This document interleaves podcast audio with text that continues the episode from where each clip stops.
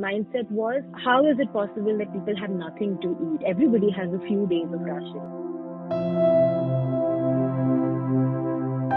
Who have been working in this Gurgaon Manesar area actually discovered that public health centers in places like Manesar and Dharuheda have better records uh, of the population than uh, census or other kind of administrative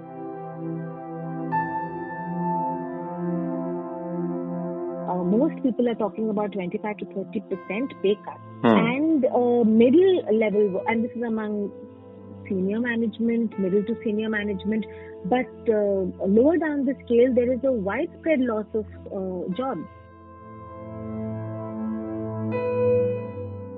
Have we placed too much premium on this idea of physical mobility?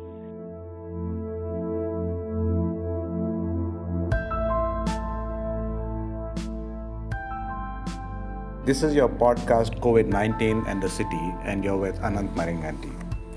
As a country of 130 crore people, we Indians are preparing for an escalation in our fight against COVID 19. As our testing capacity increases, we are seeing a corresponding rise in the number of positives.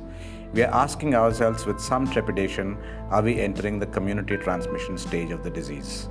These past 10 days have been a race against time for some of us to reach essential supplies to stranded migrant workers, and it's a pause to some where they could sit back and watch Ramayana and catch up with family members.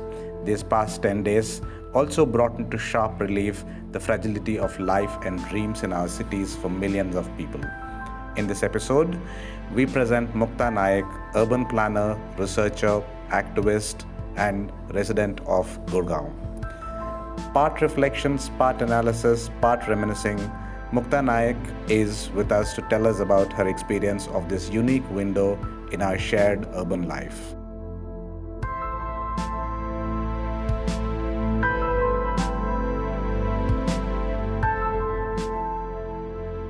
Thank you very much, Mukta, for agreeing to speak to us. Let me begin with a personal question. Um, let's get back to the night of the 24th March when the whole country in one moment began to realize that they're going to be locked down for the next three weeks.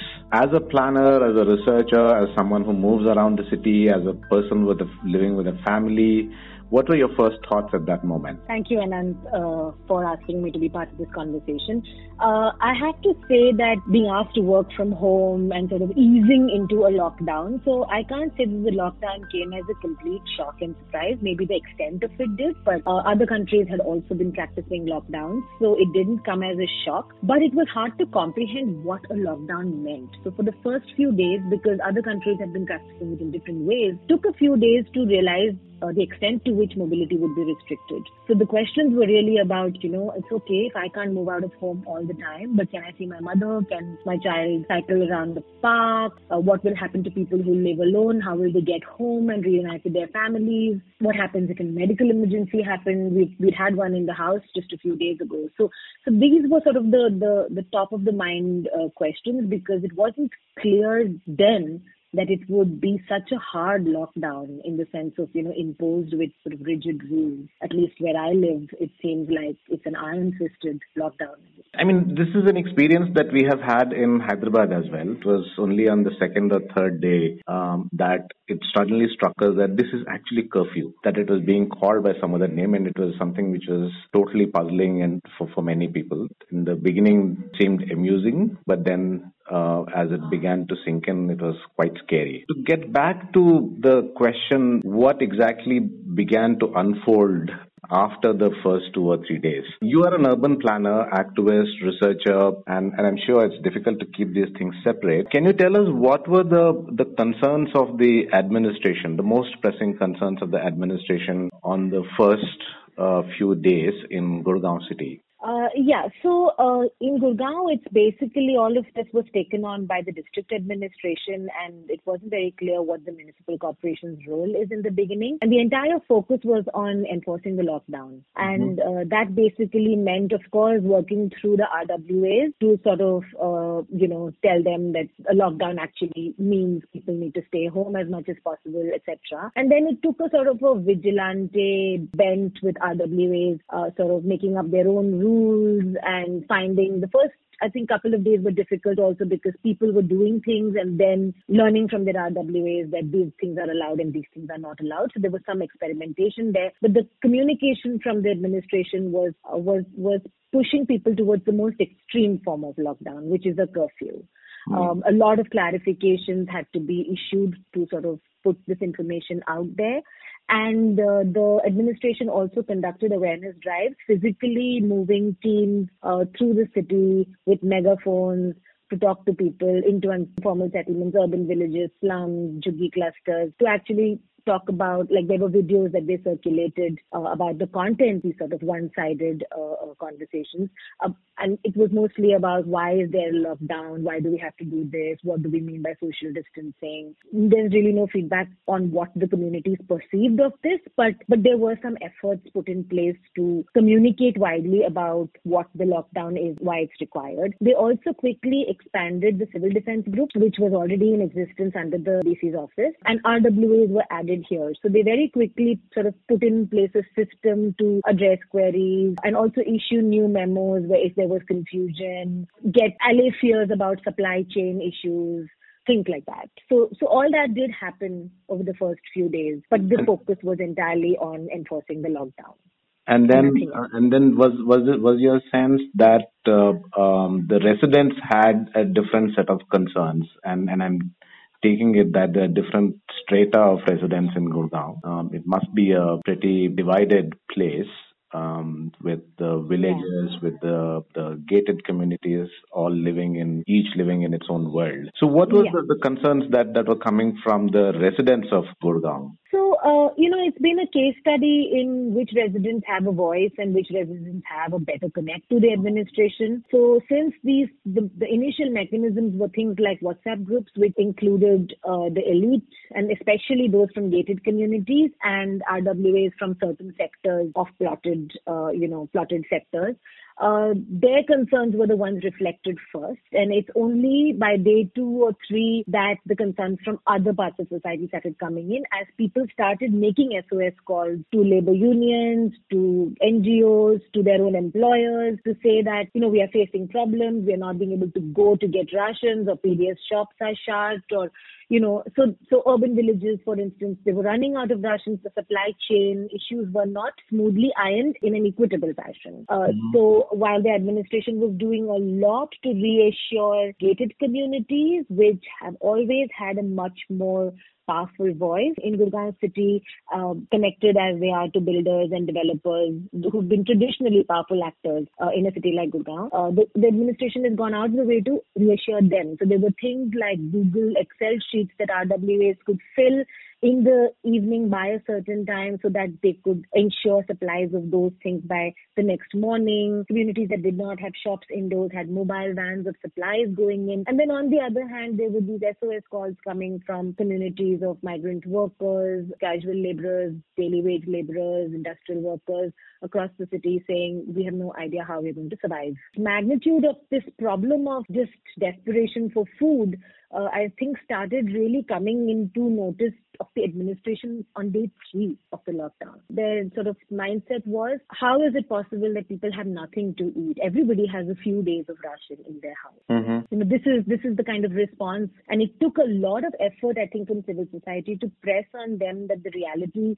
is that many of these people are daily wage workers, which literally means that they are aaj kamaya, aaj khaya. So they're literally eating if they earn on that particular day. And even if they had rations, they're going to be very, very stingy with them unless they are ensured that there is there is going to be a steady supply of some kind. I think the magnitude of the problem and the geographical spread of the problem really surprised not only the administration, but, but I think a lot of us who work on these issues in the city as well. Hmm. Because you know, some there are some groups who work with domestic workers, there are other groups who work with industrial workers. But you know, to see all of it come together in this particular way was was a little shocking. It's a necessary shock in the sense that now we know that, that there is a very very large population of vulnerable people in the city. So Mukta, in what you're saying, I'm hearing two two different strands, right? One is the question of uh, uh, disruptions in supply chains, and the mm-hmm. other is the invention of new distribution networks. And and the distribution networks being is, is a very strange uh, moment. Uh, because I mean, quite resonating with what you're telling me. Uh, in Hyderabad, uh, for example, we were hearing people say that, look, we have the PDS system which is supposed to deliver to all the people who need rations. So that is in place. Those who don't have uh, PDS cards um, can go and get meals at the kitchens that we will run. And there is no other population in the city that is hmm. uh, in need of uh, rations right? Over the next few days, actually, there is a very, very large population which does not have the documentation, uh, which doesn't come into the state's optics, and yet actually has a kitchen. It has a house, mm. it hmm. has a roof on its mm. head, whatever size it is, right? So, given all of this and the extraordinary ways in which everything is being um, reconnected at this point of time, what do you mm-hmm. think are the the key bottlenecks that that emerged the last week? Essentially, what happened in this whole scenario was that there was a very decentralized kind of a response to it. So mm-hmm. many many different kinds of players jumped into this task of helping communities out. Mm. Um, some of it was being done by the state, but a lot of it was being done by private actors, uh, not just NGOs, but also just collections of individuals. Mm. Uh, and it became really hard to keep track of all of this. So there were some communities that were getting more uh, some communities that were completely neglected. So the, the, the bottleneck and the challenge became really how do you put all of this together in terms of uh, aggregating information?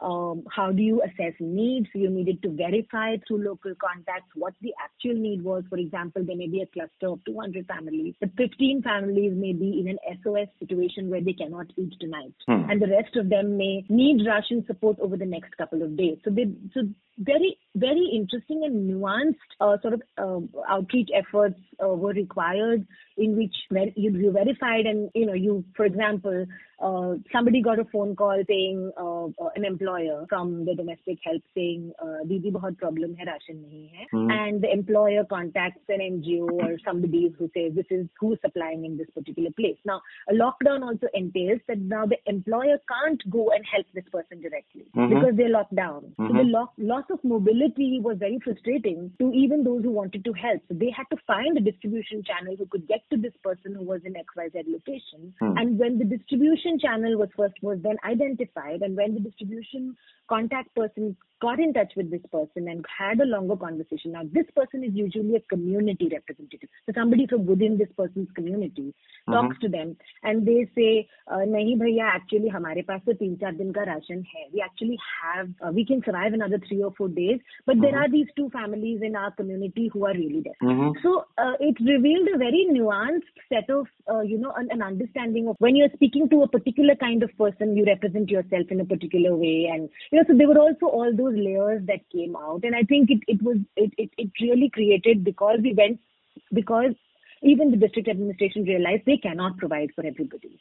And they mm-hmm. allowed some sort of decentralization, and that allowed for a little more nu- uh, nuanced approach to this um, then saying these are the only three routes and uh, you know let's go with that but it also on the flip side meant that those who had very little agency, uh, you know, were not attended to as quickly as possible, who didn't have the connections to reach out.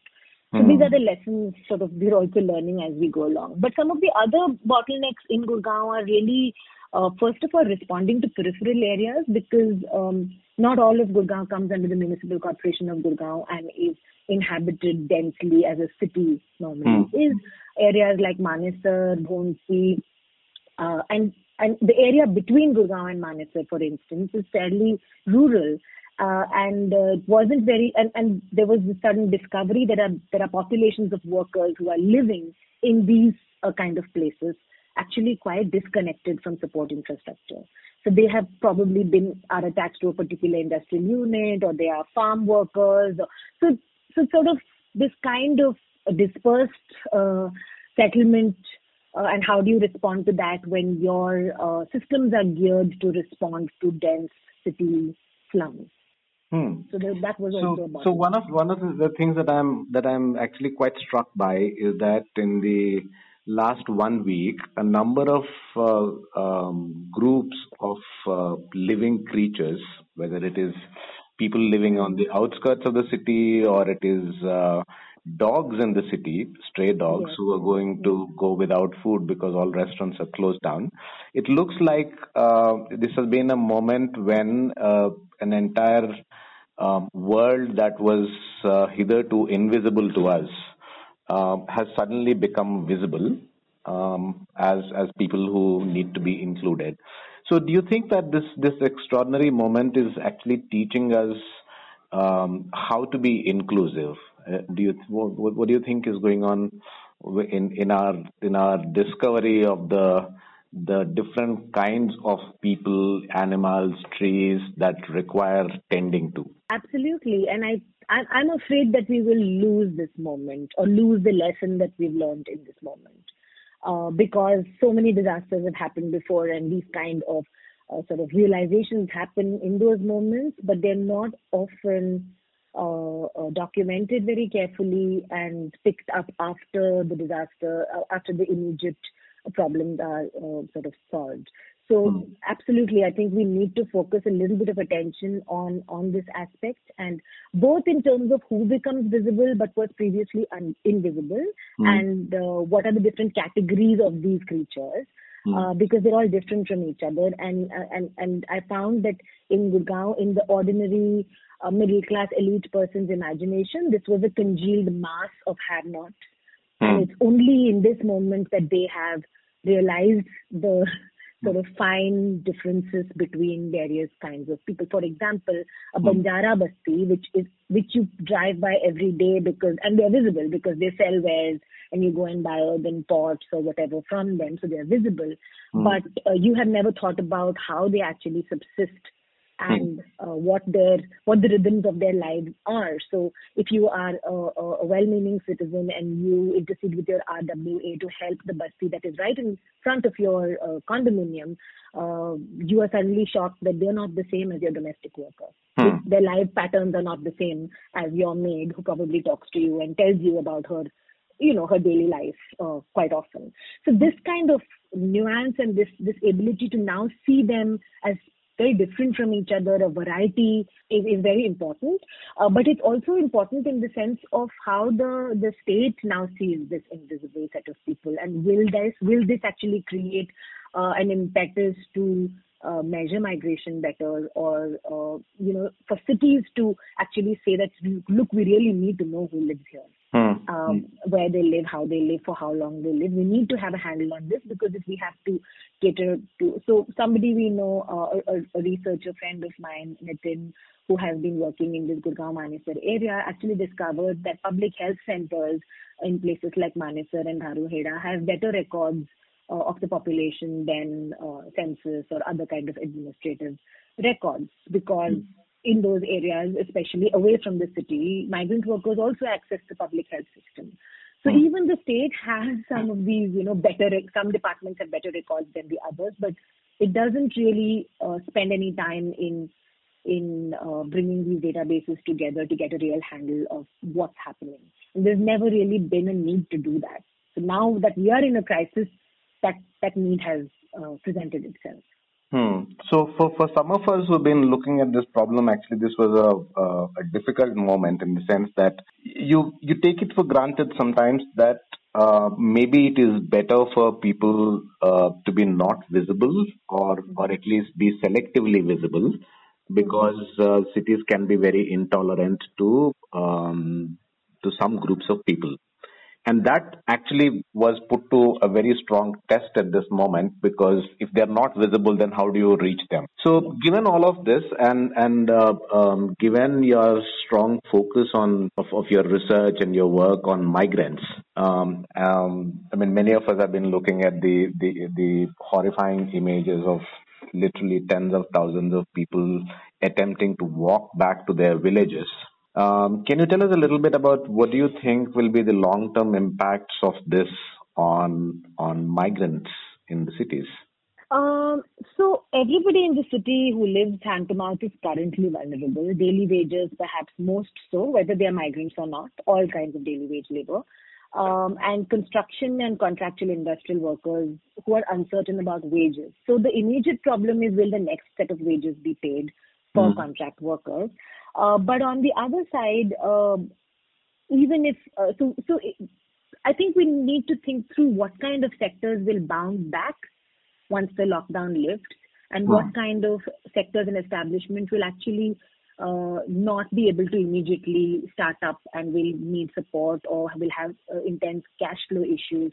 So, for example, I mean, the government has issued circulars saying industry should pay wages, but a lot of the smaller units actually don't have the cash flows to pay wages when production is not happening. So this is a hmm. real problem that that entrepreneurs and that owners of businesses are facing, even if they are well intentioned, they're not able to make those payments. Uh, hmm. the other aspect of this is that rents are piling up. So migrant workers live on le- on rent, and the informal rental economy works in a particular way. So very early, actually, before the lockdown uh, got enforced, uh, a few of us had written to the district uh, administration here, to the DC's office, uh, to the DC, and even spoken to him about this, saying that you really need to intercede with landlords and talk to them about what's going to come, and ask them to go easy on the rents. Hmm. Those steps were not taken. Um, uh, but and, and we hear very conflicting stories. So while the landlord may not be pressing you for rent today, there is also no mechanism by which a month's rent will be waived. Hmm. Hmm. So those rents are piling up, and at some point of time they will have to be paid. And if they are not paid, then there will be violence. Hmm. And hmm. even today, when the landlords are operating grocery stores inside urban villages, they are overcharging for rations a lot of the SOS calls NGOs are getting is about overpriced rations, and the government is getting complaints, and they are actually registering FIRs against shopkeepers who are overpricing. Of course, nobody knows whether you know these cases will ever go anywhere. So, so the, this is going to have a rippling effect going forward on certain kinds of industries, which will not start up immediately.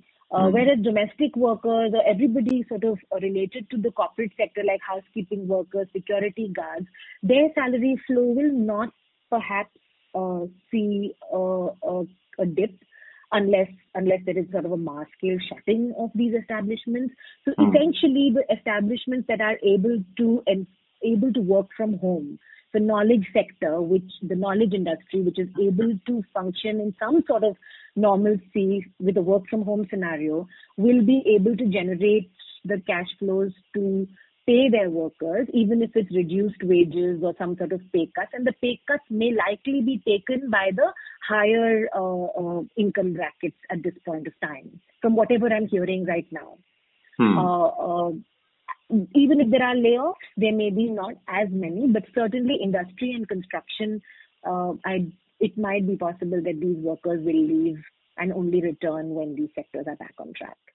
So, so in some sense, in some sense, in some sense, what what I'm um, thinking about is that the resilience, the degree of resilience that we have, um, is actually a function of how far you are from the formal economy, right? You could be completely an informal worker. You may be operating in very informal ways, but if you're close to the formal, then you're likely to bounce back uh, faster. And if you're perhaps, yeah, perhaps, but I think again there's a nuance to that in the sense that the size of the establishment really matters here. Um, I'm, I'm not sure uh, an industry, an industrial unit is also formal, and the contract worker in an industry is also quite close to the, the formal sector, but may be redundant for a while till the till the uh, manufacturing uh, uh, the establishment is able to get its production back to the capacity it originally had. Hmm.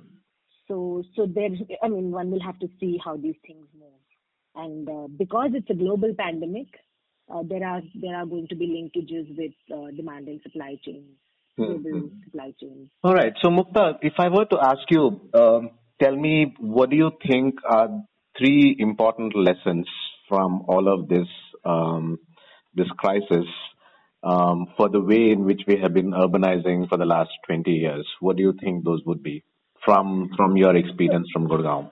Yeah, so I'm I'm an urban planner, and I think sort of like a planner slash administrator. I mean, that's sort of the frame that I'm looking at this uh, hmm. from. Mm. And what I, what we've learned here is that involving civil society quickly uh, is and, and having a mechanism to do that is a very important resilience uh, measure. So no mm. matter what kind of disaster you face, being able to reach out quickly to the to the civil society in your uh, city is a critical uh, sort of uh, measure of how how well you'll be able to respond. Uh, the second thing is communication channels. I don't uh-huh. think the local state, especially, is very good with communication or mm-hmm. has the need to really communicate with the public at large unless something like this happens. So we've seen, for example, the DC use Facebook Live at a fixed time every evening to answer question and answers that have been put through the day. This is a great, I mean, it's, it's a great initiative. Of course, it's a very elite. It goes out to a certain set of people, but it, it, it, it tells us that it's possible to create communication channels that, that are much more interactive and brings the state closer to people which normally it is not perceived as um, in, in, urban uh, situation. Um, and the third thing is around, around anticipation. Uh, uh, part of having your ears to eyes and ears to the ground is being able to see at least two or three days ahead of where you are right now. And uh, while uh, corporations, civil society, basically a lot of the market actors were able to do that sometimes the administration did not because they had so much to deal with on a day to day basis they were not able to look look ahead all the time. And and so how do you use the eyes and ears that you have on ground to be able to anticipate rather than only to cater to what is immediately in front of you so those are the three sort of uh, takeaways that that i would put hmm. on so so so if i were to summarize you in in in, in one word it's really important to be embedded um, em- be able to anticipate what's going to happen and be able to uh, communicate what you're hearing and what needs to be communicated quickly. Um, but let me then um, take you back to another question that we haven't at all touched upon all through. Um, the lockdown seems to have pushed all of us into a mode of uh, firefighting, of uh, responding to um, crisis at household scales almost all the time. But do you think that in doing all of this, we have actually lost sight of the bigger goal of this lockdown itself, which is to um, to flatten the the coronavirus um, disease curve? It depends on who the we is. I think when we're talking about scales like the household, uh, um, it's not perhaps their job, except following the lockdown and being obedient citizens, to worry about whether the coronavirus is, I mean, how it's being fought. Um, I I would I would imagine the districts which are seeing more cases have had to respond and be much more vigilant and much more aggressive uh, mm-hmm. in their response. Uh, I live in a district which hasn't seen that kind of a rise. Uh, we had a large number initially, but those were because foreigners uh, who uh, had brought the virus in from outside were being treated in private hospitals located in this district. Mm. But we haven't really seen like a community spread or even, you know, so this lockdown and this, the perception here is that the lockdown has been very effective. But that, so, that, and, is, and, that is effective because uh, the um, the suspect cases were already isolated and yes and that vigilance and the in, almost the calling of calling upon citizens to be vigilant about this, which resulted in, in, in almost unpleasant acts of vigilantism uh, against some people, I'm sure. But hmm. even mm. so, I think that was effective when RWAs were tracking, literally going door to door and saying, have, have you had a son and or daughter return from a college located in these and these locations? If so, then their entire household has to go into a self-imposed quarantine for 14 days, getting the administration to put stickers on. And I think largely managed without too much of stigma and unpleasantness because there was a system from the administration to sort of communicate right up front why we have to do what we have to do.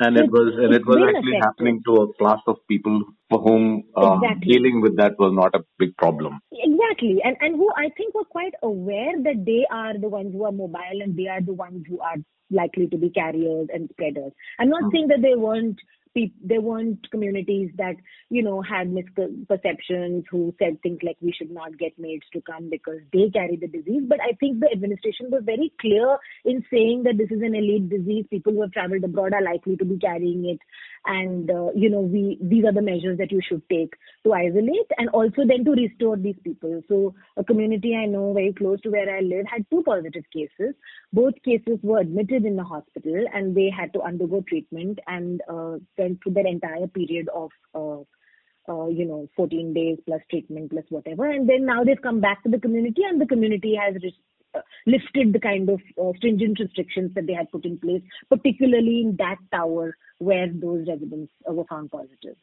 So mm. this kind of sort of very uh, granular way of administrating this isolation quarantine facility has really helped. If they had had been community spread, it would have been very hard, I think, to impose any of these things. And one one will one has to hope that this lockdown would have contained it. But if the lockdown were to lift and we were to find that the cases are suddenly jumping up and spreading into the community, I don't think we have the infrastructure to uh, ha- handle that as of now. So yes, uh, I'm hoping that they are using the lockdown period to sort of earmark quarantine facilities and, and do whatever is needed to uh, to deal with it in case we were to see a rise of cases once the lockdown. Lifts. But Mukta, let's let's think about this um, as a continuing thing. Um, mm-hmm. This lockdown is meant for three weeks, and the yeah. first week has already uh, uh, been so troublesome for everyone. Um, and we have two more weeks to go. But do you think that if it continues for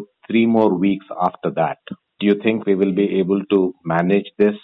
Um, what is the, the sense of exhaustion in in the different actors in Gurgaon? I think we would find it very, very difficult.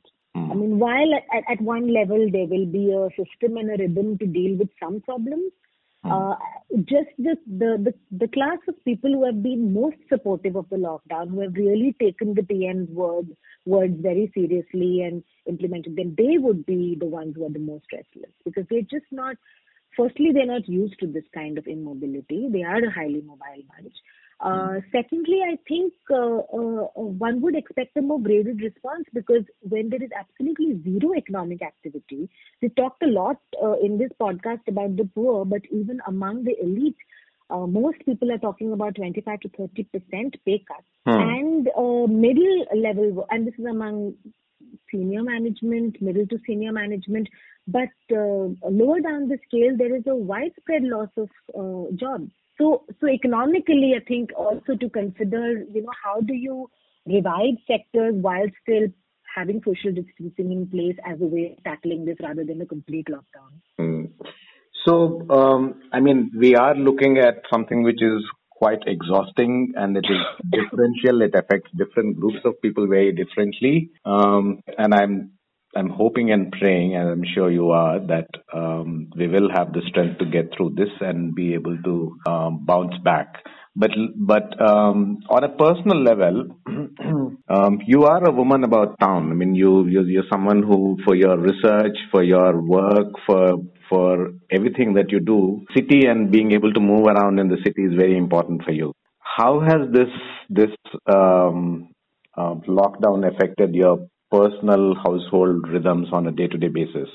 So, you know, before I became a person about town, I actually spent many years working from home. So for me, it's a little bit of a little bit of a return to that um, to that uh, mode of life, but um, with a better better understanding of what works and what doesn't work for me personally. So I haven't. I mean, I haven't. It's it, it's been a change, but it's not been an unanticipated or a completely novel uh, experience for me. and uh, as far as being about town is considered uh, concerned, as a researcher, of course, I miss being able to rush to some place and actually do things physically. There is a certain frustration in not being there in person.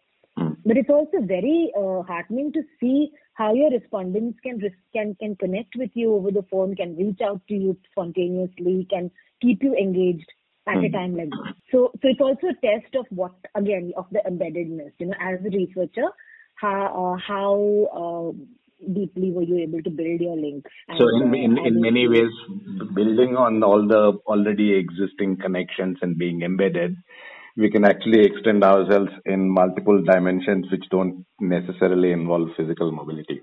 Absolutely. of course, not in the same to the same extent. And so, you know, it's good. It's it's nice to reflect on what extent we can uh, extend ourselves and where are those limitations. Hmm. Um, and and is, and also then to come back to the question of is it necessary to be physically mobile all the time? Mm-hmm. Are we have we placed too much premium on this idea of physical mobility? Yes. It's also something that comes out a lot in my research because I am a mobility researcher. Mm. So when I talk to women, especially you raise the question about women, especially uh, I mean I work with young people. So girls often say that you for, we heard a lot in the field that you keep harping about the fact that our mobility is restricted compared to say that of our brothers, but mm. you forget that that ideas can move and come to us. Huh. You forget that news can move and come to us. So we don't have to move all the time for us to be at the cutting edge of things. So this is something that respondents have told me, and it's interesting to sort of be in their shoes at this point of time. What a beautiful way of thinking about this. no.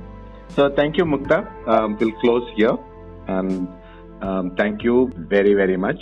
Thank you, Anant. It was a great conversation. Thanks. COVID 19 and the city is a series of podcasts put together by a group of urban researchers and practitioners. We are based in four institutions Hyderabad Urban Lab in Hyderabad, Center for Policy Research in Delhi, Center for Urban Policy and Governance at TISS Mumbai, and Indian Institute of Human Settlements at Bangalore. Collectively, our network is called Tacit Urban Knowledge Research Network or TURN for short. This series focuses on how our cities, the hotspots of coronavirus disease are coping with the crisis. Goodbye until the next episode.